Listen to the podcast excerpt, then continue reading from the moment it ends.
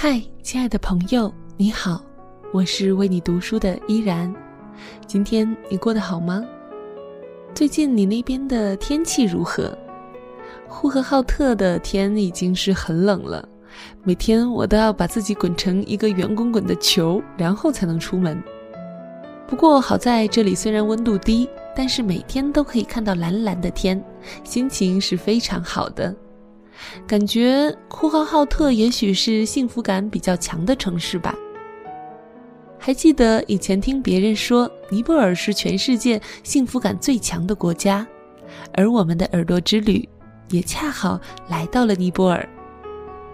今天我将继续和你阅读蒋叶华所写的《从流浪到归家》，希望在听节目的你也可以拥有幸福的体验。感谢为我们提供书籍资源的青橄榄书店，店是宫殿的店。如果你想要和我一同阅读这本书，欢迎在青橄榄的官方网站购买正版进行阅读。在上一期的为你读书中，作者蒋叶华在填写了个人信息表之后，需要等待四天才能拿到印度的签证，于是他决定去博卡拉看一看。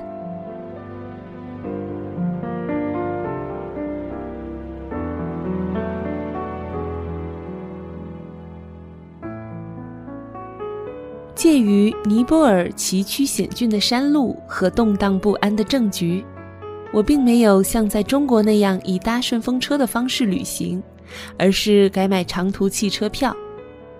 凤凰旅社的驴友提醒我不要在旅馆订票，自己去汽车站买会便宜很多。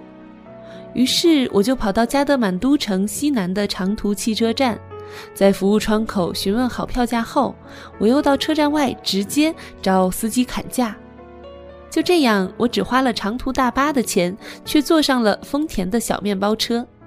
六个小时后，抵达了博卡拉。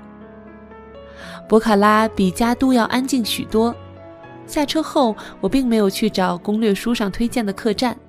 根据以往的经验，一旦某家客栈被推荐过以后，价格和服务的性价比就大幅缩水。好在博卡拉的客栈密集，价格也比较便宜，选择的余地很大。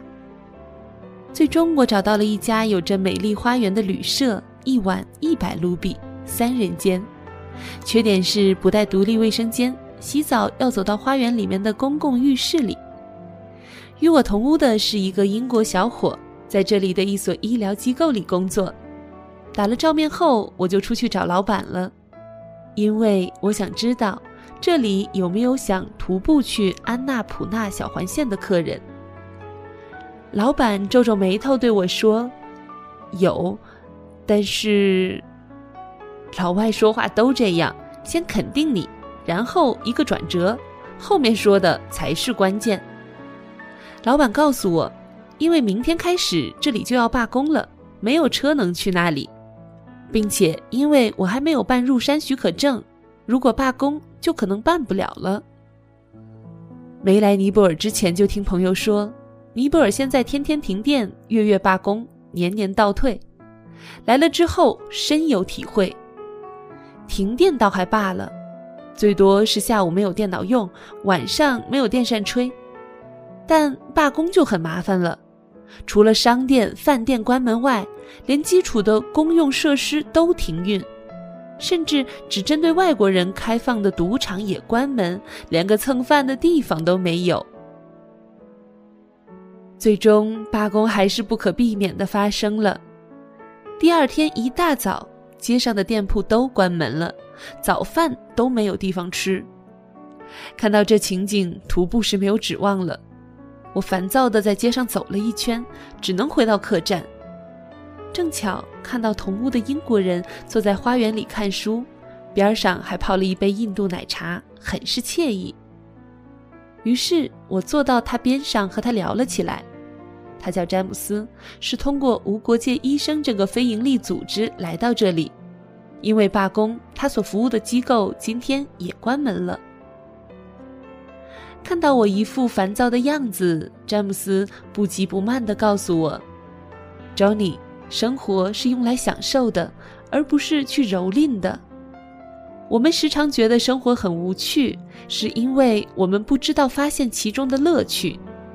就好像现在，虽然什么事情都不能做了，看上去很无聊，但你依旧能够找到其中的美好。你出来很久了，是不是一直在路上奔跑？有没有好好的休息过？我若有所思地听着他的话，确实，这两个月来，除了在拉萨的那段日子，我一直都在赶路。他接着说，上帝要人休息，你就安静下来吧。很多时候你跑得太快，就看不到路上的风景，也错过了很多的人。你看，这里有很多人，去跟他们聊聊天，听听他们精彩的故事。我相信每个人都会愿意和你分享的。听了他的话以后，我安静了下来。圣经上也说，你们得救在乎归回安息，你们得力在乎平静安稳。在波涛汹涌的湖水中，永远都看不到自己内心的需要，只有当水平如镜时，才能看见真正的自己。我没有找人聊天，而是安安静静地在 T V Room 里看书。在博卡拉又休息了两天，等到他们这一轮的罢工结束，基础设施恢复运营后，我便坐上长途车回到了家都。一路上我就在想，出来快两个月了，我究竟收获了什么？除了身体比出发前好了很多以外，我仍然迷失在旅途中，没有方向，也没有终点。回到家都后，听说唐三藏已经继续西天取经了。之前有两个男生说要一起去，结果现在却各自回了高老庄和流沙河。知道这一消息后，我想西天之路困难重重，怎么能让师父一个人去求经呢？于是我给唐三藏发了封邮件，告知我大概进入印度的时间，约他一起游玩南印度。接着我又从旅社老板那里获知，新一轮的罢工会在后天开始，如果我要去印度的话，明天一早拿到签证后就要出发前往口岸。印度签证有点奇怪，它并不是从入境时间开始算起，而是从拿到签证的那一刻就开始计算时间。因为不知道下一次罢工会持续多久，所以我听从了老板的建议，决定第二天晚上前往兰皮尼，那里距离口岸大概只有二十八公里。第二天下午，我顺利地拿到了印度领事馆颁发的两个月签证，于是收拾行李，坐上了前往兰皮尼的长途汽车。因为隔天就要彻底罢工，所以很多车都在当晚离开家都。夜晚的加德满都山谷，汽车排起了长龙，移动速度缓慢。在夜幕下，我看不清到底排了多少车，只看到车灯闪烁，听到四处的喇叭声。有些人甚至爬到车顶上，看前面的车到底动了没有。我时常下车抽根烟，或者在路边跟当地人吹吹牛，实在困了就窝在座位上睡一会儿，就这样熬到天亮。本来以为快要到蓝皮尼了，一问司机才知道刚刚开出加都山谷，还要十个小时才能到。就这样，汽车一路颠簸到下午四点才抵达蓝皮尼。原本十个小时的车程，竟然开了整整二十个小时。到了兰皮尼车站后，我不知道要住在哪里。边上有个和尚正在找人力车，于是我上前打招呼：“师傅，你这是要去哪儿啊？我刚来到兰皮尼，不知道哪里有便宜的住宿。”和尚很热情，拦下一辆人力车，招呼我坐上去。师傅，我要找旅社，要便宜的，贵的我付不起。我先给和尚打个预防针。和尚点点头说，带你去最便宜的。我听后心里一阵窃喜。几分钟后，和尚说到了，我千恩万谢。下车一看，傻眼了，这这这这是庙啊，师傅。没错，韩国寺全尼泊尔最便宜的住宿了，二百卢比包三顿饭，实在没钱了也没有关系，帮忙干活就可以，满意吧？我哑巴吃黄连，有苦说不出。我不好意思告诉他我是基督徒，不能住在寺庙里。和尚帮我把包拿进寺庙后就要走，原来他不是这个寺庙的僧人，只是知道这里有便宜的住宿，特地带我过来。我把和尚送到门口，和尚还想带我四处参观，但因为昨晚一夜没睡，今天又坐了一天的车，我实在没有精力了。再三谢过和尚后，我便回房间休息了。躺在床上后，我的脑子开始天马行空。小时候我们受的教育是要帮助周围的人，尊老爱幼，看到老年人过马路要上前搀扶，但现在这个世界变了，有人倒在地上也不敢上前扶了，生怕对方起来后反咬一口。这个世界让人感觉越来越冷漠。在圣经的教导下，基督徒被比作世上的光，光要去照亮黑暗。也就是说，基督徒应该以好行为去影响周围的人。但我从来没有觉得自己是光。在这个风雨飘零的时代里，我只是一个守护自己灯笼里微弱烛光的平凡人。信仰只是我做人的底线，我根本没有办法活出那种丰盛美好的生命。就如同保罗所说的，立志行善由得我，行出来由不得我。哎，这是多好的安慰呀！住了一晚上，我心里实在感到不安。清晨起来以后，我依然烦躁不安，想走又不知道该去哪里，我陷入了进退两难的境地。突然，我很想跟上帝祷告。我已经很久没有祷告了，但那一刻，我跪了下来。我真的需要上帝，我需要上帝指引我以后的道路。就在祷告的时候，我内心深处涌出一种很深的感动，直接进入到我的意识里，像是有一个声音对我说：你必须离开这里。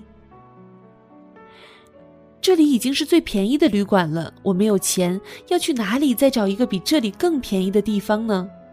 我挣扎着。可是那个感动如此强烈，让人无法抗拒。他说：一定要出去。最后我决定顺应内心的感动出去看看。这时脑海中出现一个红色十字架的图像，这个十字架是我昨天坐车的时候看到的。于是我就租了一辆自行车，准备去那个地方看一看。骑着二八老式自行车摇晃在乡间的田野上，闻着花草、泥土和牛粪的气息，心中开朗了不少。不知不觉我就骑到了那个十字架的建筑下面，仔细一看，原来是一所学校。于是我把车停靠在操场边，准备四处走走看看。这时突然从二楼响起了一个声音。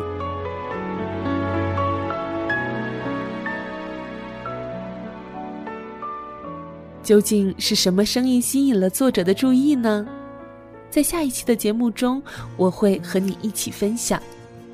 感谢收听本期的为你读书，从流浪到归家第七期节目。如果你想要提前阅读本书的内容，欢迎购买正版进行阅读。喜欢我的节目，欢迎在新浪微博关注 N J 依然，或者加入我的公众微信 N J 依然五二零，转发本期节目，有机会在全书更新完毕后获得这一本《从流浪到归家》。依然代表作者蒋叶华，感谢您的收听，我们下期再会。 Lord, I need you. Oh, I need you. Every hour I need you.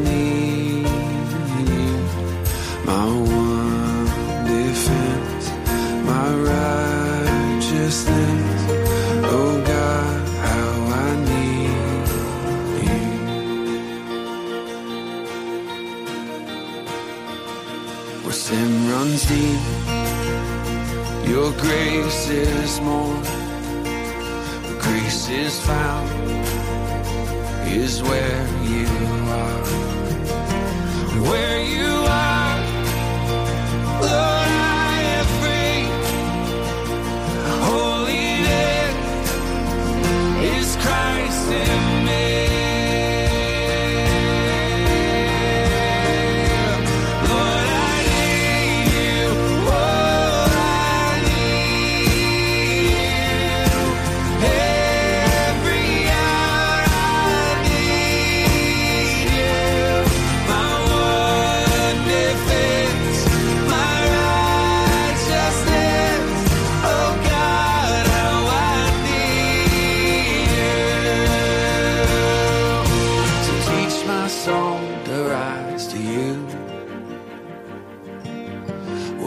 Temptation comes my way.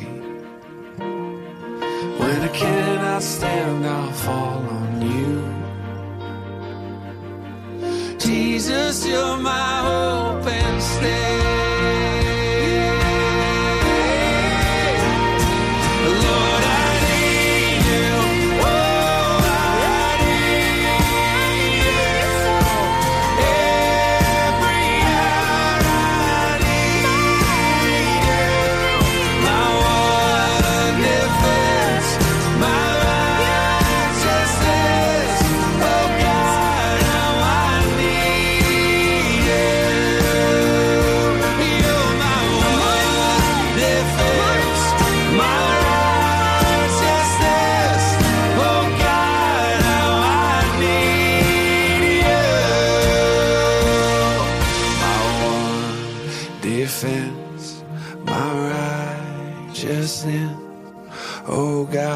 How